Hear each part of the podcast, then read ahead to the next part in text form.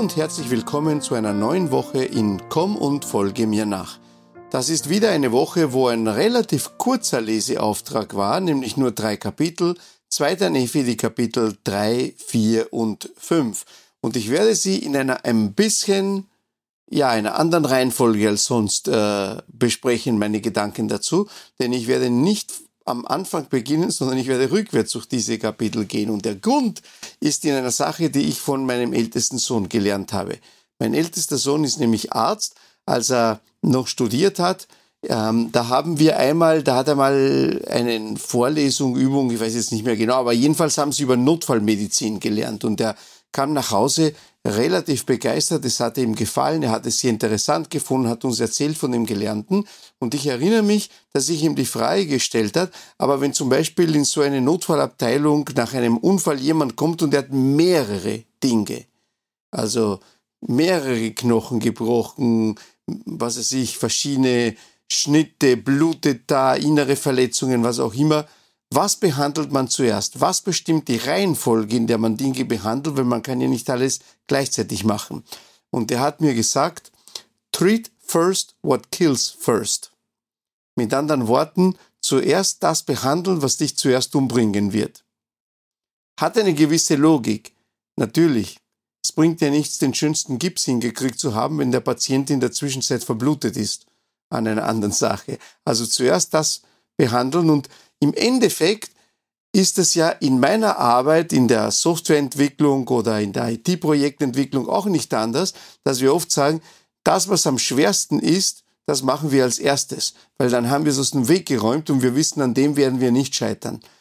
Und deshalb fange ich jetzt hinten an, weil im hinteren Teil des Leseauftrags ist ein Vers drinnen, den manch einer kritisiert oder für manch einer ja ein bisschen ein Problem darstellt. Und dieser Vers ist im zweiten Nephi im fünften Kapitel, denn äh, ich sage mal so, es passiert dort etwas, was mich denken lässt, ah, die, der Umgang von Brüdern miteinander muss damals wirklich ganz anders gewesen sein als heute. Denn äh, die älteren Brüder von Nephi, der Vater ist gestorben, Lehi ist gestorben, und die älteren Brüder, ja, denen gefällt es nicht, wie Nephi sich benimmt, und dann sagt er, lasst uns ihn jetzt töten. Also ich weiß nicht, ich habe mich schon mal mit meinen Brüdern gestritten, aber nie wäre ich auf die Idee gekommen, einen von ihnen zu töten und ich hoffe, dass es auch umgekehrt nicht der Fall gewesen ist. Und solche Geschichten von Brüdern töten oder überhaupt jemanden töten, die gibt es ja in Zeiten im Alten Testament ja eigentlich noch und nöcher. Wenn du dran denkst, an die berühmte Geschichte von Josef, der nach Ägypten verkauft wird, der wird ja nach Ägypten verkauft, weil sie sich gedacht haben, ja, vielleicht ist Töten doch ein bisschen zu viel. Aber der ursprüngliche Plan war eigentlich, ihn zu töten. Ah, gut, jedenfalls, ja, äh, weil die zeigt, dass sie doch ein bisschen böse waren und dann gibt es also, die Familie teilt sich, spaltet sich, äh, manche gehen mit Nephi, manche gehen dann mit Laman und Lemuel und so entstehen die zwei Völker der Lamaniten und der Nephiten, die uns durch das ganze Buch Mammon begleitet. Und im Vers 21 des fünften Kapitels heißt es, deshalb, dass sie weiß waren, der zweite Teil des Verses 21, deshalb, dass sie weiß waren und überaus anmutig und angenehm, ließ Gott daher, damit sie für mein Volk keinen Anreiz mehr hätten, ihre Haut schwärzlich werden. Und da schreit der eine oder andere Rassismus. Denn irgendwie wird da impliziert, die Tatsache, dass die Haut schwarz war, machte sie äh, ja eben das Gegenteil von anmutig und angenehm. Keinen Reiz, hässlich. Ist das wirklich das, was Nefi gesagt hat? Also, was Nefi wirklich gesagt und gemeint hat, das müsste man ihn fragen. Ähm, was ich ganz klar sagen möchte, ist, dass ich das nicht denke und dass es nichts in der Lehre der Kirche Jesu Christi der Heiligen der letzten Tage gibt, das irgendwie andeuten würde, dass in irgendeiner Form ähm, ja eine dunklere Hautfarbe hässlich ist oder in irgendeiner Form benachteiligt. Leider gibt es in der Geschichte der Kirche gab es, gab es äh, solche Aussagen von Leuten in der Vergangenheit, Und ich kann das nur so argumentiert, als jeder Mensch ist ein Produkt der Zeit, in der er oder sie aufwächst. Und ähm, aber nichts, was in der Kirche heute zu finden ist, würde darauf hindeuten. Aber ich möchte trotzdem meinen, dass diese Aussage falsch verstanden wird, wenn sie interpretiert wird als die Nephiten, die hingekommen sind, haben ausgeschaut wie Skandinavier. Sie hatten alle ganz helle Haut und waren blond. Und als, äh, als die Lamaniten sich von ihnen trennen, dann wachen sie eines Tages auf und schauen aus wie, keine Ahnung, Afrikaner aus, der, aus Zentralafrika oder sowas in der Art. Ähm, also ehrlich gesagt, ich habe das Buch Mormon selbst das erste Mal gelesen, von vorn bis hinten, als ich zwölf Jahre alt war. Ich kann mich nicht erinnern, ob mir die Stelle überhaupt aufgefallen ist, aber als Jugendlicher ist mir das schon irgendwann aufgefallen. Ich habe nie dran geglaubt, dass das der Fall war. Der eine oder andere kritisiert auch und findet dort, dass dort die Vorurteile von Joseph Smith gegenüber Indianern aufgearbeitet worden sind oder eingearbeitet worden sind und dass dieser Vers zeigt, dass Joseph Smith das Buch Mammon erfunden hat und nicht wirklich von alten Platten übersetzt hat. Ähm, ich halte das für nicht stichhaltig, denn Indianer wurden damals nicht als schwarz, sondern als rothäute bezeichnet. Und wenn Joseph Smith das erfunden hätte, dann hätte er nicht gesagt, dass ihre Haut schwärzlich wurde, sondern dass ihre Haut rötlich wurde. Das wäre der viel logischere Ausdruck gewesen. Aber lass mich zu dem kommen, was ich wirklich glaube. Erstens einmal glaube ich nicht, dass Nefi tatsächlich das so gedacht hat über dunkle Hautfarben. Das widerspricht nämlich dem, was er an einigen anderen Stellen sagt. Und ich will jetzt einmal zitieren den Kapitel 17, den wir ja schon gelesen haben, wo er sagt darüber, ähm, dass der Grund, warum die Israeliten Kanaan erobern konnten, nicht war, weil sie durch das Israelitischsein von Haus aus besser waren, sondern weil sie mehr rechtschaffen waren. Meint ihr, unsere Väter wären mehr erwählt gewesen als diese, wenn diese rechtschaffen gewesen wären? Ich sage euch nein. Siehe, der Herr achtet alles Fleisch gleich. Wer rechtschaffen ist, findet Gunst vor Gott. Das ist eine ganz klare Aussage Nephis. Und später im zweiten Buch Nephi, im Kapitel 26, derselbe Nephi sagt folgendes, er lädt sie alle ein, zu ihm zu kommen und an seiner Güte teilzuhaben, und er weist niemanden ab, der zu ihm kommt, ob schwarz oder weiß, geknechtet oder frei, männlich oder weiblich, und der gedenkt der Heiden, und alle sind vor Gott gleich, die Juden ebenso wie die anderen. Dass er hier die Juden und die anderen, also die Nichtjuden, hervorhebt, ist sicherlich eine kulturell bedingte Sache, weil sie aus einer Kultur kamen, wo sie diese Unterscheidung gemacht haben. Wenn man aber diesen Vers genau liest, den ich gerade vorgelesen habe, dann kommt ganz klar hervor, dass Nephi nicht der Meinung ist, dass irgendein Volk oder irgendeine Rasse in irgendeiner Form bevorzugt sind vor jemand anderen. Jetzt kehre ich also zurück zum zweiten Nephi Kapitel 5 und ich glaube, dass unsere Lesart die falsche ist. Ich lese nämlich den Kontext, in dem das erscheint. Darum erfüllte sich das Wort des Herrn, das er zu mir gesprochen hatte. Wir erinnern uns im ersten Nephi, in so Kapitel 13 bis 15 herum, wo Nephi eine Vision sieht dessen, was in Zukunft passieren würde. Und es wird ihm gesagt, dass er zum Herrscher über seiner Brüder auf, äh, ja, heranwachsen wird und dass wenn seine Brüder sich gegen ihn auflehnen, werden sie sich auch vom Herrn entfernen und von den Geboten entfernen. Und jetzt sagt Nephi, es erfüllte sich das Wort des Herrn, nämlich, falls sie nicht auf deine Worte hören, werden sie von der Gegenwart des Herrn abgeschnitten werden und siehe, sie sind von seiner Gegenwart des, äh, sie sind von seiner Gegenwart abgeschnitten worden. Und er hatte wegen ihres Übeltuns den Fluch über sie kommen lassen, ja einen schweren Fluch.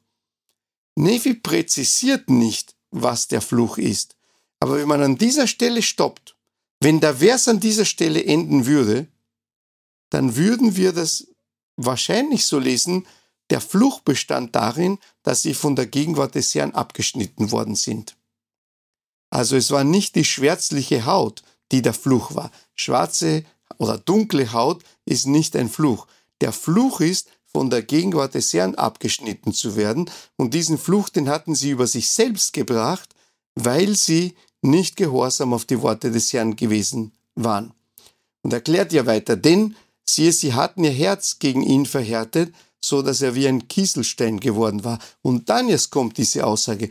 Deshalb, dass sie weiß waren und überaus anmutig und angenehm, ließ Gott daher, damit sie für mein Volk keinen Anreiz mehr hätten, ihre Haut schmerzlich werden. Und dann heißt es sogar, ich werde sie widerlich machen für dein Volk, wenn sie nicht von ihren Übeltaten umkehren. Aber hier heißt es nicht, also wir interpretieren das unzulässigerweise meiner Meinung nach hinein. Ich werde sie widerlich machen, steht nicht, weil sie schwarz sind oder weil sie eine dunkle Haut haben. Ich weiß nicht, warum sie widerlich waren. War es vielleicht während ihres, wegen ihres Verhaltens, wegen ihres falschen Verhaltens? Ich frage mich, ob dies mit der schwärzlichen Haut vielleicht eine Redewendung ist. Wenn Nephi geschrieben hätte, das über der Fluch, dass sie von der Gegenwart des Herrn getrennt wurden und dann hätte er gesagt, und so wurden sie zu den schwarzen Schafen der Familie. Wenn das dort so stehen würde, dann würde niemand von uns annehmen, dass sie schwarz wurden, geschweige denn, dass wir annehmen würden, dass sie zu Schafen wurden. Wir würden verstehen, es ist eine Redewendung, die etwas ausdrücken soll. Könnte es sein, dass es sich damit um eine Redewendung handelt? Oder könnte es vielleicht sein, dass es mit der schwärzlichen Haut eher mit einer Art Bemalung zu tun hatte, die sie entwickelten? Oder dass sie begannen, sich zu tätowieren. Es gibt ja durchaus Völker, wo das so gemacht wird, wo man sich Dinge draufschmiert, wo man äh, sich tätowiert das sind ja Dinge, die sich vielleicht entwickelt haben, unterschiedliche Kulturen, als sie sich auseinander gelebt haben. Und für die einen war das schön, die Nephiten fanden das aber abscheulich. So wie das ja heute so ist, keine Ahnung, im alten China wurden Lotusfüße bei den Mädchen als schön empfunden und äh, mir dreht sich der Magen um, wenn ich das sehe und was für Leiden damit verbunden ist. Aber andere Kulturen, andere Sitten. Vielleicht ist es auch so zu verstehen. Vielleicht sind alle meine Erklärungsmodelle falsch. Und in Wirklichkeit müsste man Nephi fragen, wie er das gemeint hat. Aber was ich aufzeigen wollte, ist, dass es nicht unbedingt so verstanden werden muss und eigentlich muss man es ein bisschen an den Haaren herbeiziehen, meiner Meinung nach, um, oder sage ich einmal, oberflächlich lesen, um es so zu verstehen, da steht drinnen, dass wer eine dunkle Hautfarbe hat, ist widerlich und dass dunkle Hautfarbe ein Fluch Gottes ist. Das lese ich da nicht heraus. Ich lese heraus, der Fluch Gottes, den sie über sich selbst bringen, ist von seiner Gegenwart abgeschnitten zu werden. Und das ist das, ja, was nicht in Ordnung ist und sie in Wirklichkeit widerlich macht. Und mir persönlich gefällt das Erklärungsmodell mit den schwarzen Schafen. Sie wurden zu den schwarzen Schafen der Familie und da hätte keiner von uns was anderes hineingelesen, außer einer Redewendung. Im vierten Nephi finden wir, ähm, da endet quasi der Segen Lehis. Lehi beruft ja einer nach dem anderen seine Nachkommenschaft und dann redet er über die Söhne und Töchter Lamans und Lemuels. Und es ist ihm bewusst, dass die Söhne und Töchter Lamans und Lemuels nicht im Evangelium belehrt werden, also in der Botschaft der Erlösung, im Wort des Herrn, auf die gleiche Art und Weise wie ähm, die Söhne von und Töchter von, von Nephi und von Zoram und von Sam. Und ähm, Lehi sagt dann, aber siehe meine Söhne und meine Töchter, ich kann nicht in mein Grab hinabsteigen, ohne dass ich euch einen Segen erteilt habe. Denn siehe, ich weiß, wenn ihr auf den Weg erzogen werdet, den ihr gehen sollt, so werdet ihr nicht davon abweichen. Darum, falls ihr verflucht werdet, Siehe, so lasse ich meinen Segen auf euch, damit der Fluch von euch genommen und auf dem Haupt eurer Eltern verantwortet werde. Was er damit sagt ist, in Wirklichkeit sind eure Eltern, Eltern dran schuld, nicht ihr, weil sie euch nicht belehrt haben. Als Elternteil sagt mir das, welche Verantwortung ich gegenüber meinen Kindern habe, sie im Evangelium zu erziehen. Eine ähnliche Aussage gibt es ja in Lehrer und Bündnisse nicht. Wenn es Eltern in Zion gibt, die ihre Kinder nicht belehren, ähm, so kommt die Sünde der Kinder auf das Haupt der Eltern. Mit anderen Worten, die Sünden, die die Kinder begehen, die sie nicht begangen hätten, wären sie belehrt worden, die wird nicht den Kindern angelastet werden, sondern den Eltern, die dafür gesorgt haben, dass die Kinder nicht belehrt werden.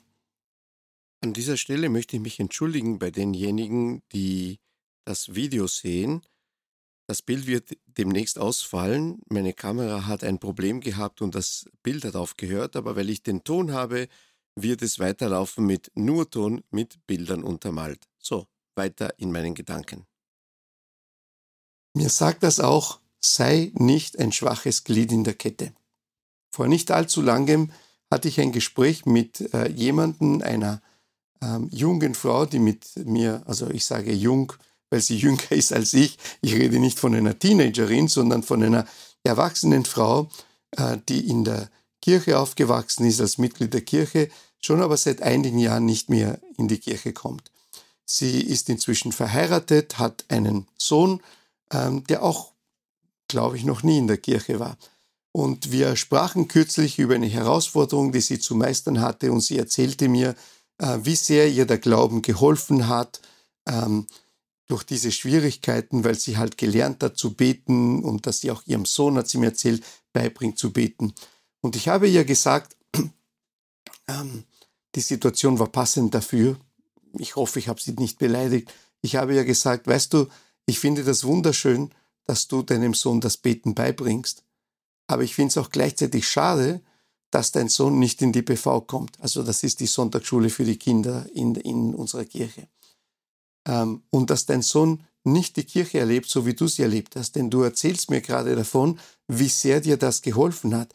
Aber es hat dir geholfen, obwohl du seit Jahren nicht mehr in die Kirche kommst, weil es in dir verankert ist, weil du durch deine Kindheit und durch deine ganze Jugend gekommen bist und das in dir Wurzeln geschlagen hat, die nicht wirklich jemals wahrscheinlich ganz weggehen werden.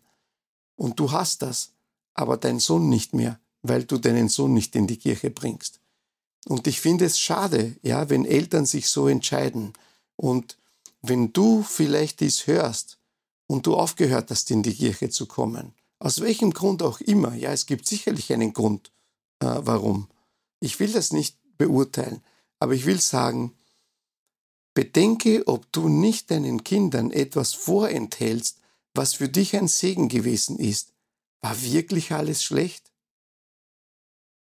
Oder war da nicht doch sehr viel Gutes dabei? War es nicht überwiegend Gutes? Willst du wirklich deinen Kindern das vorenthalten, den Segen, den du bekommen hast? Vielleicht empfindest du es nicht als Segen und deshalb kommst du nicht mehr in die Kirche. Ich persönlich weiß, ich würde es sehr, sehr schade finden und könnte mir das nicht verzeihen, wenn ich meinen Kindern vorenthalten würde, was ich durch die Gesellschaft der Kirche alles erfahren habe und ich sehe, was meine Kinder erfahren und welchen Reichtum und welche Bereicherung es für ihr Leben ist. Sei nicht das schwache Glied. Denk drüber nach. Falls ihr verflucht werdet, so lasse ich meinen Segen auf euch, damit der Fluch von euch genommen und auf dem Haupt eurer Eltern verantwortet werde. Als Eltern sind wir verantwortlich dafür, dass wir unseren Kindern die Chance geben, mit dem Wort des Herrn in ihrem Leben aufzuwachsen. Das ist das, was ich damit sagen wollte. Es kommt dann die, äh, im, im, restlichen Kapitel 4 das, was oft als der Psalm Nephis bezeichnet wird. Und ich muss ganz ehrlich sagen, ich habe nie wirklich damit was gescheit anfangen können. Es gibt so viele Leute, die sagen, ah, das ist so schöne Poesie. Mich spricht das ehrlich gesagt nicht wirklich so 100% an. Aber einen Teil, es gibt einen Teil, der mich anspricht die Verse 17, 18 und 19. Und doch trotz der großen Güte des Herrn, da er mir seine großen und wunderbaren Werke gezeigt hat, ruft mein Herz aus, oh was bin ich doch für ein unglückseliger Mensch. Ja, mein Herz grämt sich meines Fleisches wegen, meine Seele ist bekümmert meiner Übeltaten wegen. Ich bin ringsum umschlossen wegen der Versuchungen und Sünden, die mich so leicht bedrängen. Und das, was hier Nephi ausdrückt, ist etwas, das ich auch in meinem Leben oft verspürt habe, aber ich erinnere mich, dass ich das als Jugendlicher ganz besonders verspürt habe, dass ich oft das Gefühl hatte, ich bin nicht gut genug, ich sündige viel zu viel, ich bin einfach nicht gut genug. Heute glaube ich, dass das von einem falschen Verständnis des Sühnopfers herrührt, nämlich von dem Glauben, wir müssen gut genug sein, um in den Himmel zu kommen. Und das ist, glaube ich, ein falsches Verständnis. im Vers 19 sagt der Nephi, doch ich weiß, in wen ich mein Vertrauen gesetzt habe. Und damit meint er natürlich in seinen Erlöser, in Jesus Christus.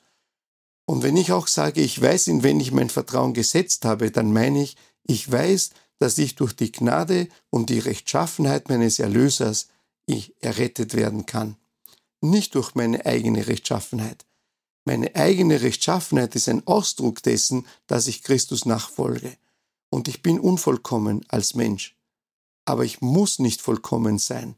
Ich bin nicht durch meine eigene Vollkommenschaft äh, äh, ja nicht durch meine eigene Vollkommenheit errettet, sondern durch die Vollkommenheit meines Erlösers.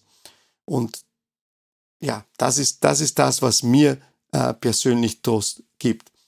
Ich glaube, die Tatsache, dass wir unsere eigenen Schwächen sehen, ist eher darauf zurückzuführen, auf das, was viel, viel später im Buch Mammon gesagt wird. Wenn die Menschen zu mir kommen, dann zeige ich ihnen ihre Schwächen. Der Herr zeigt uns unsere Schwächen, damit wir wissen, woran wir arbeiten sollen. Und oft sehen wir Schwächen in uns, die von anderen gar nicht gesehen werden, weil wir oft auch unsere Stärken nicht sehen. Denn das, was unsere Stärken sind, das kommt uns oft als eine Selbstverständlichkeit vor. Das, was man gut macht, das glaubt man, ja, weil man das gut macht, fällt es einem leicht und man glaubt, das ist eh selbstverständlich. Dabei sind viele Dinge oft nicht selbstverständlich. Und ich glaube, rückwirkend gesehen, dass ich als Jugendlicher ich meine, ich möchte mich jetzt nicht irgendwie selbst loben, weil Eigenlob stinkt, ja. Ähm, aber ich glaube, dass ich vieles getan habe, was überdurchschnittlich gut war für einen Jugendlichen. Und ich glaube, nicht glaube, ich weiß, dass ich ehrlich bemüht war, Jesus Christus nachzufolgen, aber das habe ich alles nicht gesehen. Ich habe immer nur meine Schwächen gesehen. Ich habe auf meine Schwächen geschaut, statt auf Christus zu schauen, wie ein Freund von mir äh, oft sagt. Und das war falsch. Und das ist das, was mich hier anspricht, wenn Nephi sagt, ich weiß, in wen ich mein Vertrauen gesetzt habe, weil dort ändert sich auch der Ton seines Psalmen. Dort kommt nämlich die Hoffnung und nicht mehr die Hoffnungslosigkeit. Ein letzter Gedanke, wenn man zurückgeht in den Kapitel äh, 3. Im Kapitel 3 gibt es eine, da redet Lehi zu seinem Sohn, wie gesagt, ich nehme das in der falschen Reihenfolge, ich gehe von hinten nach vorne, da ist Lehi zu dem Zeitpunkt noch nicht gestorben und er redet zu seinem jüngsten Sohn, der Josef hieß. Und er prophezeit, dass in einer zukünftigen Zeit von ihm aus gesehen ein, eigentlich zitiert er den Josef aus Ägypten, der prophezeit hatte, dass in einer zukünftigen Zeit der, der Gott einen Propheten auferwecken wird, der genauso heißen wird wie er und auch sein Vater wird so heißen wie er, also Josef. Und heute, wo sich das erfüllt hat, ist für uns leicht zu sehen, gemeint hat der Joseph Smith. Und Joseph Smith wurde berufen, ja, und ich werde zitieren, einen Seher werde ich aus der Frucht deiner Lenden erwecken, also aus den Nachkommen Josefs. Vielleicht aus den Nachkommen Ephraims oder Manasses, die die zwei Söhne Josefs waren. Ihm werde ich Macht geben, mein Wort für die Nachkommen deiner Lenden hervorzubringen und damit ist das Buch Mammon gemeint, das speziell für die Nachkommen Josefs geschrieben worden ist. Und dann heißt es, und nicht nur mein Wort hervorzubringen, spricht der Herr, sondern um sie von meinem Wort zu überzeugen, das schon unter ihnen verbreitet worden sein wird. Und was ist damit gemeint? Die Bibel ist damit gemeint. Darum wird die Frucht deiner Lenden schreiben und die Frucht der Lenden des Juda wird schreiben. Die Frucht deiner Lenden, die Nephiten, waren die Frucht der Lenden des Josefs. Sie waren Nachkommen Josefs. Sie werden schreiben, das Buch Mammon, und die Frucht der Lenden des Juda wird schreiben, also die Juden. Und das ist die Bibel. Und das, was von der Frucht deiner Lenden geschrieben werden wird, und auch das, was von der Frucht der Lenden des Juda geschrieben werden wird, das wird zusammenwachsen, so dass falsche Lehren zu Schanden werden. Mit anderen Worten, das Buch Mormon und die Bibel werden zusammenwachsen. Das ist die Prophezeiung, damit falsche Lehren zu Schanden werden. Man könnte es auch sanfter sagen, korrigiert werden, ausgemerzt werden. Ist ausgemerzt werden sanfter als zu Schanden werden? Na gut, jedenfalls, was das ausdrückt, ist, das Buch Mormon war nie gemeint als eine heilige Schrift, die alleine und isoliert für sich dasteht, ohne jede andere Schrift. Das Buch Mormon war schon immer gemeint als ein Buch, das gemeinsam mit der Bibel ist, das zusammenwachsen wird, dass die Heilige Schrift ist, dass es ein und dieselbe, oder nicht ein und dieselbe, dass es gemeinsam eine heilige Schrift, die gemeinsam die Gesamtheit des Wortes Gottes darstellt. Oder einen größeren Anteil des Wortes Gottes. Ich glaube, die Gesamtheit wäre auch der falsche Ausdruck. Aber einfach mehr vom Wort Gottes, damit wir Dinge aus mehreren Blickwinkeln sehen können. Wenn ich das so höre, ähm, erinnere ich mich an einen guten Freund, der leider verstorben ist an einem Unfall, ähm, viel zu früh, schon vor mehr als zehn Jahren mittlerweile. Ähm, er hatte sich der Kirche angeschlossen und ich erinnere mich, er saß in einer Sonntagsschulklasse. Ähm, wir nahmen damals Moroni 10 durch, also das ist gegen Ende des Buches Mormon, wo es darum geht, ob kleine Kinder getauft werden sollen. Und dann gibt es ja dort einen Vers, wo es explizit heißt, darum haben kleine Kinder die Taufe nicht nötig. Und ich erinnere mich, dass er den Kommentar gemacht hat, äh, seht ihr, das liebe ich am Buch Mormon, dass das so klar ist. Da brauchst du kein Theologiestudium, um das zu verstehen. Es ist einfach klar und direkt. Nun, ich weiß nicht, ob jeder Vers so klar und direkt ist, äh, aber es zeigt, ja, das ist ein Beispiel, ja, etwas, wo in unterschiedlichen christlichen Konfessionen auch unterschiedlich gehandhabt wird, die Taufe und so weiter. Und im Buch Mammon werden Dinge, die in der Bibel über die Taufe stehen, klargestellt. Und es wird klargestellt, wie die Taufe zu vollziehen ist, dass nicht Kleinkinder getauft werden brauchen. Und das ist ein Beispiel von, das Buch Mammon und die Bibel wachsen zusammen. In der Bibel stehen nämlich auch Dinge, die nicht im Buch Mammon drinnen stehen. Und so ist es, wie wenn wir etwas von zwei verschiedenen Seiten betrachten, wir bekommen einfach einen besseren Blick. Ich spiele Golf, ist eines meiner Hobbys. Wenn man puttet, also wenn man auf dem Green ist, dann heißt es, man muss sich die Puttlinie von beiden Seiten anschauen. Und mir ist es schon oft passiert, dass ich zu faul war, das zu tun und dann gepattet habe und der Ball dann in eine Richtung abgelenkt wurde, weil irgendein Gefälle war, das ich nicht gesehen habe. Und als ich dann vorgehe, und mir das von der anderen Seite anschaue, denke ich mir, na, puh, das, hätte ich es von der Warte aus gesehen, wäre es klar gewesen. Das ist nur ein Beispiel, um zu sagen, manchmal ist mehr als ein Blickpunkt notwendig oder es ist wichtig, Dinge von verschiedenen Blickpunkten aus zu betrachten, damit man das ganze Bild sieht.